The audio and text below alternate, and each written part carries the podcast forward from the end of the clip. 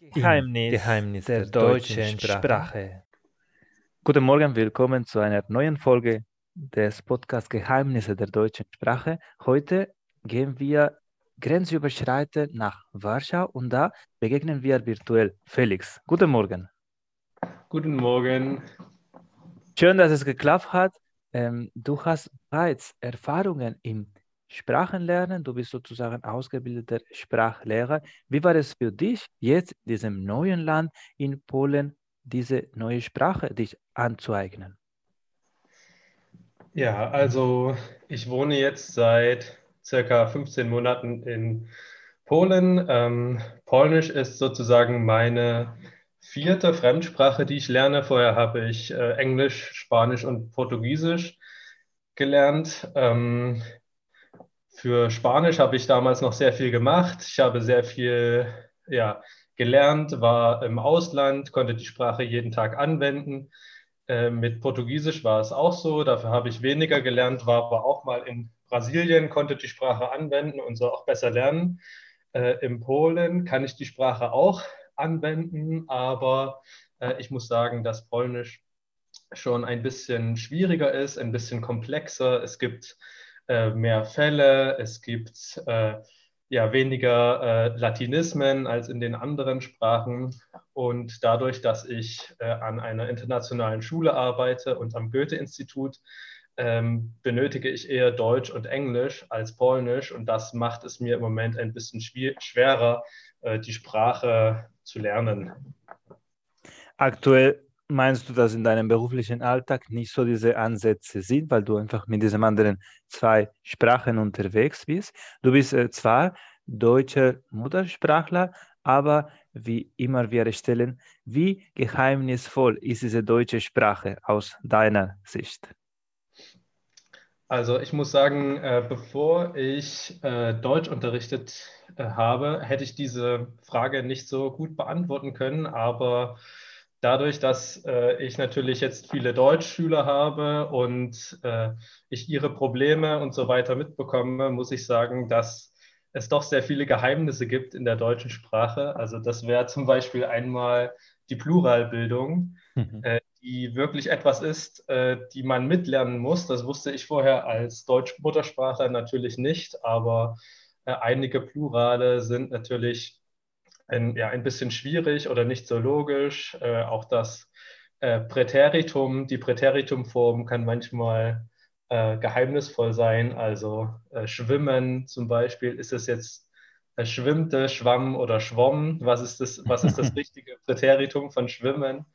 Äh, oder auch der Konjunktiv 1, der ähm, in der Alltagssprache in Deutsch ähm, eigentlich nicht verwendet wird sondern eher in der Literatur. Und da äh, gibt es auch für Deutsche einige Geheimnisse. Und ich erinnere mich an einige äh, Gespräche mit Freundinnen und Freunden, wo wir uns überlegt haben, ja, wie heißt jetzt nochmal der Konjunktiv 1 von diesem Wort und so weiter. Also selbst für Deutsche kann Deutsch sehr geheimnisvoll sein auch für mich war es so in Züge der Vorbereitung dieses Podcasts, hatte ich mir überlegt, okay, äh, Podcast ist ein Fremdwort, also wäre das Hörbuch und das wäre okay, das ist ein Fremdwort, muss neutrum sein. Aber ich habe hinterher festgestellt, je nach Anwendung, also je nach Häufigkeit dieser Anwendung, werden diese Fremdwörter einfach als maskulin genannt. Zum Beispiel der Workshop oder der Podcast, was mir tatsächlich sehr rätselhaft war.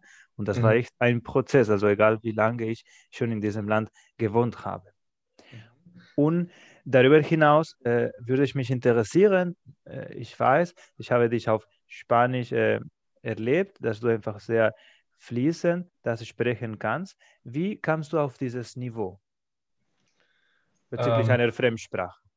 Ja, äh, also die Grundlagen wurden bei mir in der Schule gelegt. In der Schule hatte ich vier Jahre äh, Spanisch und im ähm, Studium habe ich mich äh, in, dafür entschieden, einen Erasmus zu machen in Sevilla und habe dann dort ein Jahr gelebt und studiert. Ähm, äh, habe in einer ähm, WG mit äh, Spaniern gewohnt, hatte ein komplett äh, spanischsprachiges Umfeld. Äh, wir haben uns auch mit anderen ähm, Erasmus-Studenten immer auf Spanisch ähm, verständigt, also nicht Englisch, sondern Spanisch war da die äh, Lingua Franca.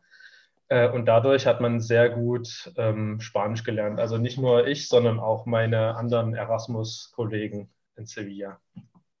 Die Sprache hast du somit nicht nur da in der Uni oder in den Kursen, sondern auch erlebt, ne? indem du einfach so dieses Umfeld, das ist tatsächlich sehr entscheidend. Kann ich nur unterstützen. Genau, wenn man in einem anderen Land ist, dass man einfach versucht, alle Reize wahrzunehmen. Mhm. Exakt. Und ähm, in Polen ist es im Moment so, dass ich äh, so auf dem Weg zu A2 bin.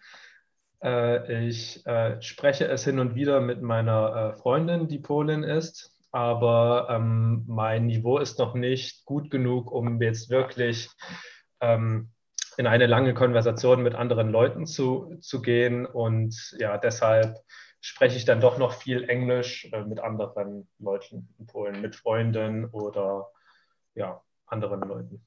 Mhm. Aber genau, Hauptsache, du bist auf diesem Weg und da du schon diesen Hintergrund hast, wie du diese Spra andere Sprache beherrschen kannst. Ich bin mir zuversichtlich, dass einfach die Zeit weiterhin genau dieses Ergebnis mit sich bringen wird. Ja, das hoffe ich auch. Sehr schön. Dann werden wir dann auf diesen Vortragteil rübergehen, indem ich dich bitte, einfach ein Thema deiner Wahl mehr als Input zu geben und dann würde ich einfach einen fünfminütigen Vortrag halten. Mhm. Okay. Äh, da, es ist, äh, da es ja ein Thema ist, das uns beide verbindet, äh, würde ich äh, einfach mal das Thema äh, Sprachtandems wählen. Also wie wichtig sind äh, Sprachtandems für das Sprachenlernen? Perfekt, lass mir kurz überlegen. Heute will ich mich mit dem Thema Sprachtandem befassen. Zuerst werde ich aber einen kurzen Aufbau des Vortrags skizzieren. Erstmal über die, das Konzept, wie das genau funktioniert, auch wie weit das ein Bestandteil von einer Unterricht oder von einem Lernprozess sein soll.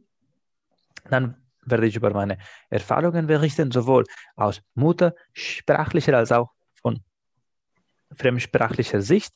Und dazu werde ich meine Stellungnahme abgeben, ablegen. In sich ist eine Sprache, so wie wir als Kinder gelernt haben, über eine riesige Wiederholung und vor allem übers, über Erfahrungen, übers Fühlen notwendig. Da ist der Unterricht nicht breit genug oder nicht in die Tiefe genug, um solche, um solche Sprachgefühl zu entwickeln. Deswegen haben sich die sogenannten Sprachtandems sehr gut geeignet als eine gelungene Art und eine Ergänzung, diese Sprache besser zu beherrschen. Ursprünglich ist die Idee, dass zwei Studenten, zwei Lernende von der gegenseitigen Sprache, wie zum Beispiel in unserem Fall, in dem du als Fremdsprache Spanisch lernen wolltest und nicht umgekehrt Deutsch als Fremdsprache verbessern möchte. Man hat einfach sich mit diesem Ziel getroffen. Da ist leider keine Professionalität, aber dadurch viel, viele Motivation, weil beide Parteien dieses Interesse haben, diese andere Sprache zu verbessern und durch die andere Person einen anderen Bezug zu finden. Meine Erfahrung war, nach meiner Erfahrung nach, war es in Dresden sehr gut organisiert. Sie, ich habe bereits über die, die Anmeldung, also bei, diese, bei diesem Studium, über diese Möglichkeit erfahren. Das Kulturbüro hat bereits diese Plattform zur Verfügung gestellt, in der man sich eintragen soll. Die Angaben waren sehr ausführlich, sowohl von Fachrichtung, vom Alter, von Interessen, von Sprachkenntnissen. Und so hat man sozusagen sich gematcht. Also es gab einfach eine äh, vorgeschlagene Person. Man hat dann Kontakt aufgenommen, um beim ersten, zweiten Treffen hat man gesehen, ob einfach zu einem gemeinsamen Ziel ähm, ge geführt werden kann.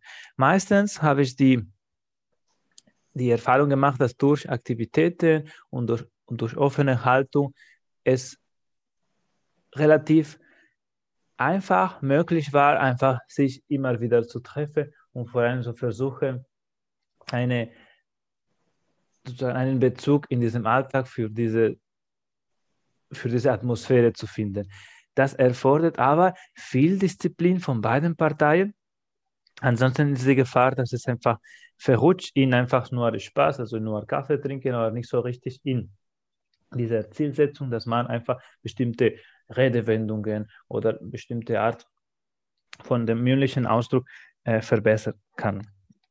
Meiner Erfahrung nach, es, ist, äh, es war auch eine Entdeckung, auch über deutsche Muttersprachler, auch die deutsche Kultur besser zu verstehen, besser nachvollziehen, so ohne diesen äh, näheren Kontakt wäre es mir nicht, wäre ich nicht so erfolgreich gewesen und auch glaube ich, hätte ich nicht so den Bezug, den ich aktuell habe, zumal ich durch äh, diese Gespräche auch viele zum Beispiel Empfehlungen von Serien oder viele alltagsrelevante Themen von den Bürgern von dieser Stadt oder von diesem Land mitkriegen könnte. Aus meiner Sicht ist zusammenfassend eine, ein Sprachaustausch unabdingbar für den Erwerb und für die Aufrechterhaltung einer Sprache, wenn man dann nicht in, dieser, in diesem Land wohnt und auf jeden Fall ist ein sehr schönes Beispiel von dem sogenannten Collaborative Learning, also von dem Lern, von dem sozialen Lernansätze, in dem man sich gegenseitig unterstützt, um ein gemeinsames Ziel zu erobern. Ich bedanke mich für die Aufmerksamkeit und natürlich bin ich für Fragen deinerseits zur Verfügung, Felix. Okay. Ja, ey, danke, danke für den Vortrag. Ähm, wir äh, haben ja zusammen, also wir haben uns ja über das Kulturbüro kennengelernt in Dresden vor sieben oder acht Jahren, glaube ich. So ist äh, das. Ja? Genau. Okay, okay. Äh, und dann auch ein Tandem zusammen gemacht. Äh, wenn jetzt ähm, neue Leute ein Tandem äh, starten wollen, welche Tipps hättest du für Sie? Also was sollten Sie äh, bei der Suche des Tandempartners beachten und was sollten Sie während des Tandems beachten? Am Anfang, genau, hat diese, tatsächlich diese Plattform ganz interessant gemacht, weil wir haben uns einfach in einem äh, sehr guten äh, so gegenseitiges Niveau gefunden, finde ich. Mhm. Also immer so offen fragen, ja, welche, vor allem es geht einfach um diese logistische Aspekte, also welche Zeitverfügbarkeit hat die andere Person, weil wenn ich zum Beispiel Schichtdienst äh, hätte und die andere Person hat eine Büroarbeit, ist das sehr schwierig, überhaupt zu einem Treffen zu kommen. Das wäre so das Erste. Und das Zweite, ob es eventuell gemeinsame Interesse gibt, die man so auch mit der Sprache verbinden kann. Sowas wie zum Beispiel Kochen oder äh, Wander oder was weiß ich, Ausstellungen besuchen. Also wenn einfach so ein Gefühl entsteht, dass einfach man sich überhaupt treffen kann und man darüber hinaus etwas unternehmen kann, das wäre einfach ein guter Anfang. Und ähm, um das aufrechtzuerhalten, ich würde sagen, dass braucht einfach ein, von, von den beiden Parteien einfach einen klaren, äh, eine klare Ambition in dem, okay, ich brauche bis äh, Juli oder bis Januar äh, so diese Möglichkeit zu haben, mit dir das und das und das zu verbessern. Und wenn das so kommuniziert wird, man kann sehen, okay, kommt das im Einklang, ist das überhaupt möglich umsetzbar, damit einfach da keine Enttäuschungen entstehen praktisch. Mhm. Genau, ja, da würde ich, da würde ich dir absolut zustimmen.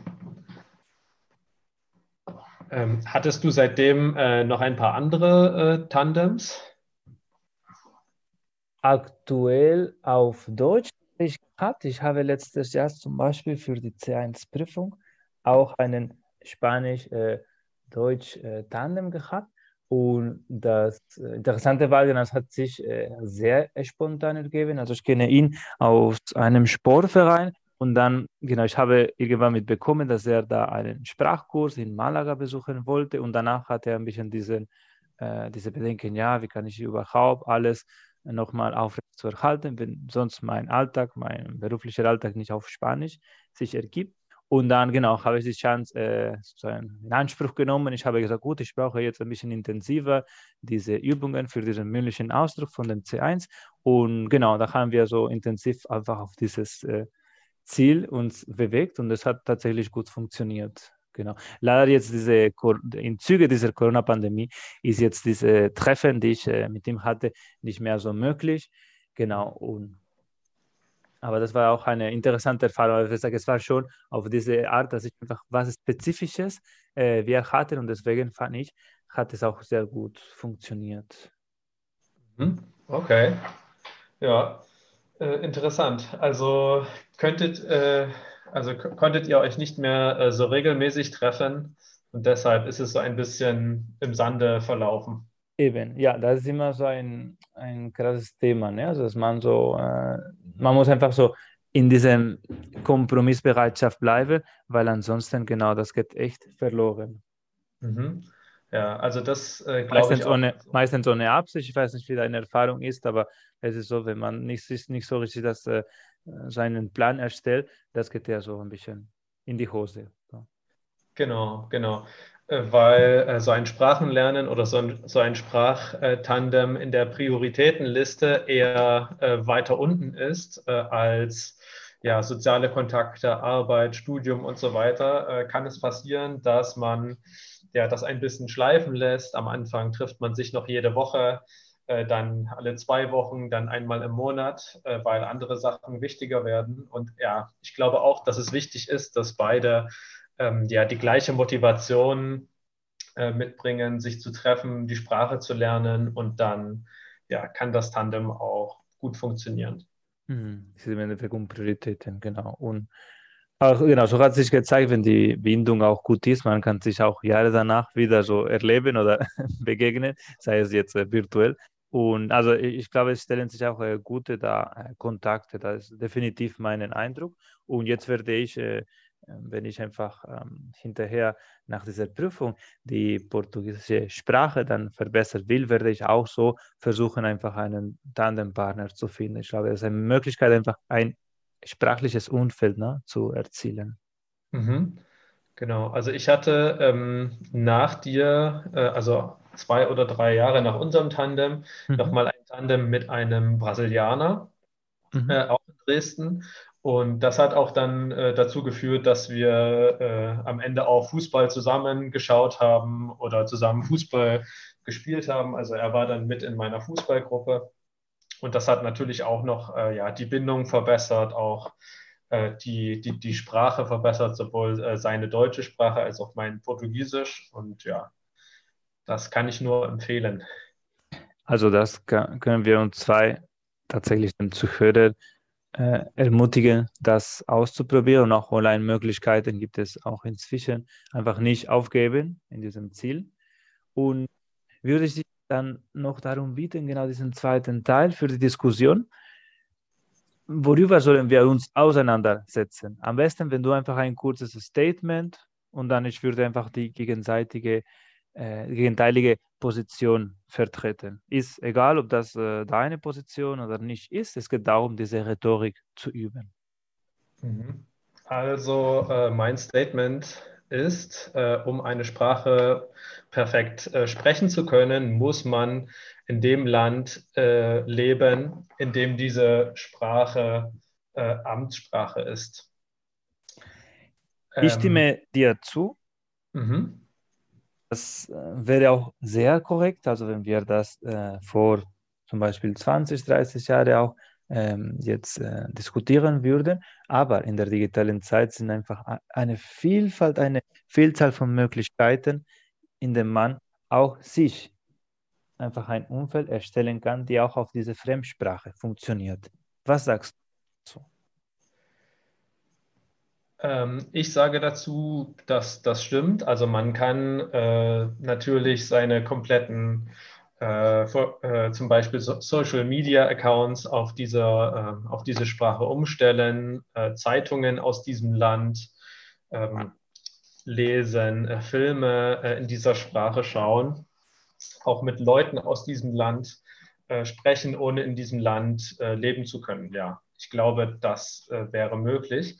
Äh, dennoch denke ich, dass für eine ja, für ein besseres Lernen oder für, eines, für ein perfektes Beherrschen der Sprache ein Leben äh, in diesem Land notwendig ist, äh, da man ähm, mit sehr viel Alltagssprache konfrontiert wird, äh, auf der Straße, in der Bäckerei, im Supermarkt, äh, auf äh, Partys mit äh, Muttersprachlern und so weiter.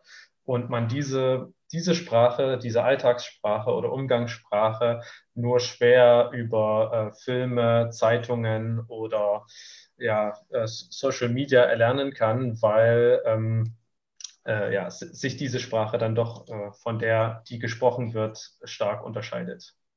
Ich sehe deinen Punkt. Es ist natürlich so, dass die Umgangssprache häufiger in der jeweiligen Landessprache angewendet wird. Es ist aber so, es war auch meine persönliche Erfahrung, dass einfach äh, es gibt überall sozusagen Spets Communities, das heißt äh, Ausländer, die von den anderen Kulturen, von den anderen Ländern in dem jeweiligen äh, Heimat von, von diesem Student wohnen. Ein Kontakt da zu finden ist nicht so schwierig.